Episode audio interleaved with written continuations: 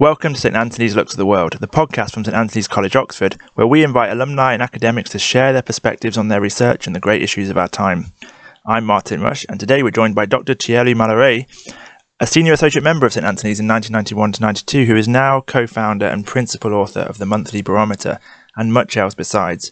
He's co authored a book about COVID 19, and we discussed that, his approach to his analysis, his views on the current situation, and the importance of going for a walk. Before we get started, a reminder that you can find all of our podcasts on our website, social media, and now on iTunes. This, this will be our seventh. Make sure you catch up on all of our previous editions. So without further ado, let's meet Dr. Thierry Malleret. Thierry, thank you so much for joining us uh, today on St. Antony's Looks at the World, uh, our new podcast. Um, can I just ask, during this crisis, where have you spent most of your time and how has it affected your sort of daily routines? I spent the lockdown in, um, in my um, hometown of Chamonix-Mont-Blanc, which is a mountain resort in France. Um, and um, I took advantage of this um, lockdown to write a book, COVID-19, The Great Reset. So for me, and I, you know, I recognize how immensely privileged uh, I was um, I, this period of lockdown spurred my creativity. I was in the mountains. Um, I was in this uh, fantastic, uh, beautiful resort of uh, Chamonix with this amazing, stunning view of the Mont Blanc range. Um, so I was, um, you know, lucky enough to belong to the 0.001% who did the lockdown in good conditions. And in fact, conditions that were so good that, were, that they did allow me to write a book in good conditions. Absolutely, and uh, really looking forward to discussing that book um, uh, in this in this conversation. Um, one of the things you do as well is you is you is you is you hold um, an event called the Summit of Minds. I mean, would you like to tell us about that and maybe some of the challenges and opportunities of, of doing a, a Summit of Minds uh, during a during a uh, pandemic? Yes, yes. In fact, we just had um, our 2020 edition of the MB Summit of Minds in Chamonix last weekend. Uh, which was, of course, a, a, great challenge. Um, in normal conditions, we would gather 400 people from all over the world. Um, last year, we had um, you know, 80 plus nationalities present in Chamonix um, and representing a very broad range of, um, of opinions, of um, nations, of activities, ranging from global CEOs and head of state to activists, to academics, to all, all sort of people, media leaders, etc. So the purpose of the Summit of Minds is to uh, gather uh, great brains in Chamonix to think about the global outlook, about what is in store from a macro point of view. So we look at geopolitics, economics, societal issues, the environment, tech, and uh, we look at how we could make the world um, a better place, you know, at our very own modest level. And the event, what makes it very um, um, unique is that we, we spend a lot of time in the mountains. So uh, instead of you know talking about climate change um, in the basement of a hotel, we would take everybody on a glacier with mountain guides to leave climate change, to see what it's like, um, and, and think about solutions to, to mitigate the risk. So this is what makes the Summit of Minds such a great opportunity. So this year we had 50 participants instead of 400, yeah. and about 200 joined us um, online. Okay, because I mean, w- one of the other books you've written is called uh, 10 Good Reasons to Go for a Walk. Absolutely. Thank you for mentioning the book. Um, yes, I'm fascinated by it. Um, so, is that is that is one of the reasons to to sort of um, you know get the mind working in this way? Absolutely. Um, yeah, I spent um, you know when I left St Antony's, um, I worked in London and then New York and then Moscow and then uh, Paris and Geneva, and I was always missing um, the possibility to walk outside um, and to benefit from the great outdoors. And then um, about four years ago, I was talking to a neuroscientist and a psychologist who told me, you know, being walking as you do is good for creativity, for lateral thinking, etc. So it triggered very deep interest. And I started to look at the research um, you know, being an economist, I try to get a sense of how walking can uh, boost your productivity, mm-hmm. reduce absenteeism in, in, in companies. And so I wrote a book and uh, I, I, even made it a business. So uh, you know, my clients are global CEOs, prominent private investors. And instead of working um, in an office as much as possible when we can, I will take them um, on a hike, uh, ski touring, even climbing sometimes And um, there is a lot of research in uh, psychology, um, leadership theory, uh, neuroscience, uh, med- medicine, of course, that prove that you make better decisions when you are outside, personal and business decisions. Yeah, I mean, it's something that uh, I guess um, Immanuel Kant used to do regularly, walk every day, and uh, Rousseau wrote about it as well. Did you do many, did you do many walks when you were in um, in Oxford? Did you do any walks around Oxford or Oxfordshire, or was it something that you discovered after after your time? All the time, all the time. Um, my mother-in-law lived in the Chilterns, and um, on a few occasions, I even walked about 30 miles to go to St. Antony's. Um, you know. Wow. Yeah, amazing. yes, I mean, and you know, Oxfordshire is such a beautiful uh, county. Yeah. Yes, I did. Every time I could, I walked. Brilliant. Okay, so what was speaking of St Antony's, and um, what was your sort of you you you were here, I think, in 91, 92. Yes. What, what was your time? I mean, what are your memories of St Antony's, and partic- and then what? How did you get from St Antony's to to, to founding the Monthly Barometer? What was your journey? Right. Um, well, in fact, I did my uh, I I did my PhD in Paris at the um, École d'études en sciences sociales, but my, my supervisor was um, Roy Allison. Mm. So um, I was a senior associate at St. Antony's. I, I, spent a lot of time at the college. Um, I had a fabulous time in interacting with such bright minds that um, every day was a, a, a, day of excitement and uh, creativity. So I wrote my PhD um, in St. Antony's. And then um, I was preparing for an academic career um, because I loved it. But I had written a book in the US um, at the um, Institute, East West Institute for Security Studies in New York about Soviet defense conversion, which was also the topic of my dissertation in St. Antony's. Mm. And one day I received a call from the president of EBRD, European Bank for Reconstruction and Development, who said, you know, instead of writing about it, why don't you come to the bank and do it? Mm. Um, I spoke Russian and I thought that it was a fantastic opportunity yeah. to work on it. Um, so I moved from um, a, a, very early embryonic career in academia to, to investment banking. yeah.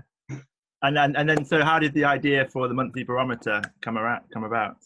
Well, then uh, I worked in investment banking for quite a few years, um, in particular in Russia at Alfa Bank, and I was offered a job uh, by the World Economic Forum to to, to run Davos, the, the annual meeting of um, the World Economic Forum in Davos, uh, which I did for a few years. I founded the Global Risk Network, and uh, one day I was talking to the CEO of a very, very large company, a global company, very well known, and um, he said to me, "You know what? What is missing is that um, I receive every day hundreds of pages of analysis from my teams, and I read a lot, and uh, I cannot dissociate the signals from the noise. I have too much to analyze, too much to read. I'm a global CEO. I don't have time to do so. Mm. If you could produce just in one page what matters to me on a monthly basis, I would go for it.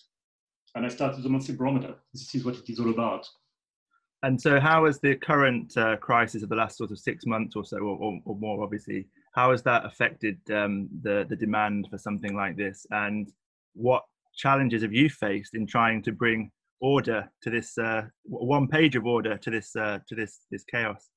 Well, there is only one page at the end of each month, but of course we do a lot of things in between. Um, so I started to produce um, a COVID note looking at the macro implications of COVID. Um, we run webinars all the time. We do seminars for our clients. We do ideas dinners, um, um, and so on and so forth. And um, so when, when COVID and the, the lockdown came into effect in France in March, I had a conversation uh, with Klaus Schwab, the founder of the World Economic Forum uh, and chairman.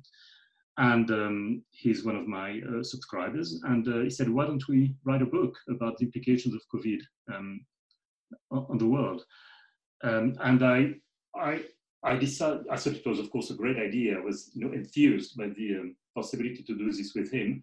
And when I, when I founded the Global Risk Network, uh, the World Economic Forum, I worked with a lot of academics. At that time, people from um, academics from Wharton, uh, principally, but also a few from LSE and Oxford.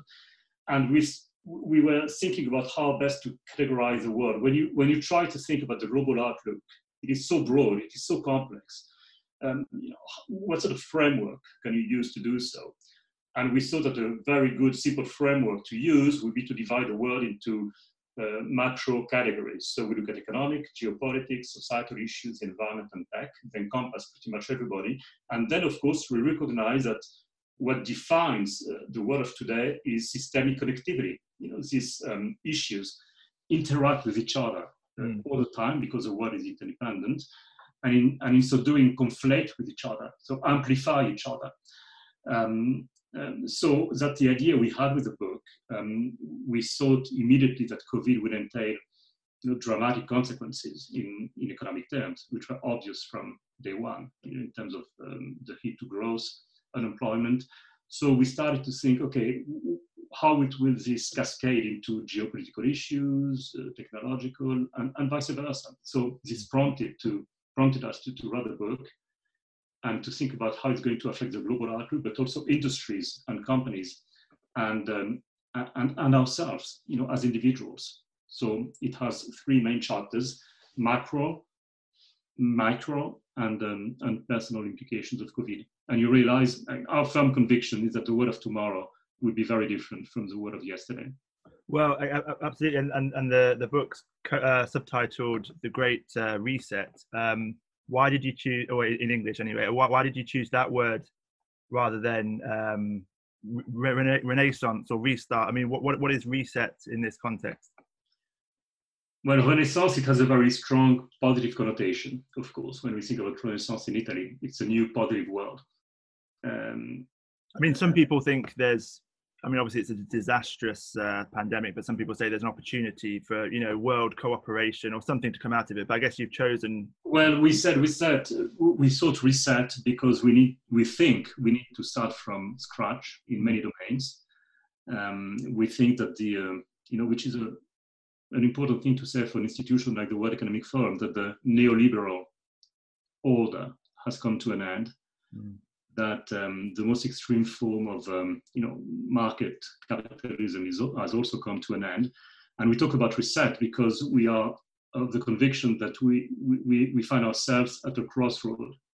Um, you know, either we do nothing um, and we continue as before, and it means for us that the world of tomorrow will be like the world of yesterday, but much worse, or we reset entirely uh, our system, global system, by putting into place something like what you just said, you know, new forms of cooperation, mm. withdrawing our social contracts. You know, mm. social inequality, it's, a, it's an impossible issue today. We don't know how to resolve it. And if we don't find a way to address properly the issue, I mean, the world will become unlivable uh, for many, many people.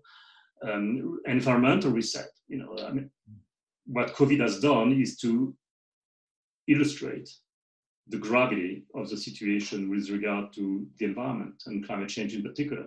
So you know, we argue in the book that if we don't uh, put into place policies that will uh, very rapidly decarbonize the, the economy, we'll run into even bigger troubles than today. And so far, you know, everything that has been happening um, ever since the pandemic started um, is, is pointing to the to, to, to this obvious conclusion. If we don't act now, we are going to be in very, very, very deep trouble in the coming years. Um, you know, you can see it. I can provide zillions of examples. Um, so the Great Reset means we need to have to change the way we organize ourselves and we do things. Um, and and do you think this is a case of existing trends being accelerated, or do you think it's whole new things being introduced? Well, it's a combination of both. Um, what is absolutely obvious is that um, COVID 19 has exacerbated all pre existing trends. Mm-hmm. um, those, a few of those I already mentioned. And it's also um, triggering um, new trends, uh, you know, what economists um, called uh, hysteresis effect. You know, some features may become permanent features of our working lives. For example, um, it may be that we'll start working from home much more, mm. which will have a, a defining uh, impact on um, the real estate industry, uh, on how we organize ourselves, on uh, um, the office of the future, etc. It may be that um, in the future we'll fly much less, uh, we'll travel less, um, so the world will become much more insular uh, mm. than it is uh, even at the moment. Um, so we have to think about these long-term effects that are you know, second-order consequences of the acceleration of trend that we are um, observing at, at, the moment. So you've mentioned um, already this this idea of um, the complexity, if you like, of uh, of systems today, and one of the themes or one of the uh, terms mentioned in the Great Reset is this idea of quantum politics.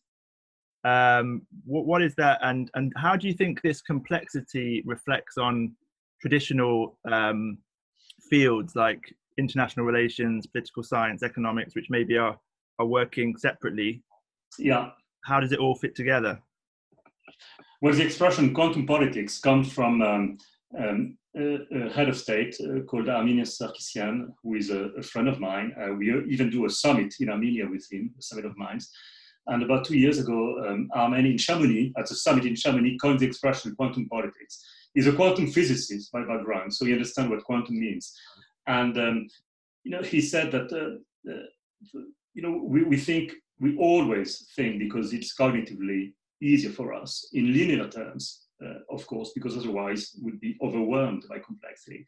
But in reality, the world moves in a way that in, is, is non-linear. You know, we see cascading effects all the time. We get caught by surprises all the time um, in, you know, in all the decisions we make on a daily basis.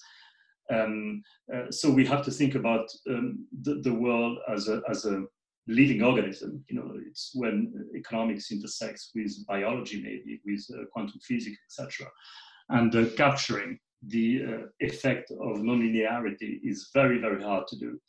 Um, uh, and it presupposes that we break the silos in which we are all stuck. Mm. I'm an economist, I was trained as an economist. Luckily, I did a bit of anthropology, so it opened my mind. But you know, I, I, can realize, particularly in academia, uh, how um, how important silos have become. So you are excellent in your very narrow field, and you are incapable of connecting the dots um, with um, other disciplines or um, other approaches or something, um, things that differ from what you've been taught at university or in your professional life. And uh, uh, that's, of course, a very big problem. And um, you know, we, we, we see it, as we explain in the book, we see it uh, all the time. You know, risks intersect with each other. So if you're an economist and do not think about the implications that um, rising unemployment is going to have on uh, social stability mm. and the feedback loop that it will provoke uh, on economics itself in terms of uh, future demand, etc. Well, you are missing everything. Um, um, so this idea of quantum means that uh, you know, I could go into, into more details, of course, and we have several pages of the book devoted to that. Mm. Quantum means that we have to break the silos between disciplines, and we have, uh, to the best possible extent, to think about um, the world in non-linear uh, terms uh, instead of determin deterministic terms um, as we uh, as we normally do. And um, one last word on this, if, if I may. Um, I, I interview all the times uh, important um, you know, global CEOs, important decision makers, central bankers, head of state. And a comment that I hear more often, uh, more and more often, is that um, we are overwhelmed by the complexity of the world.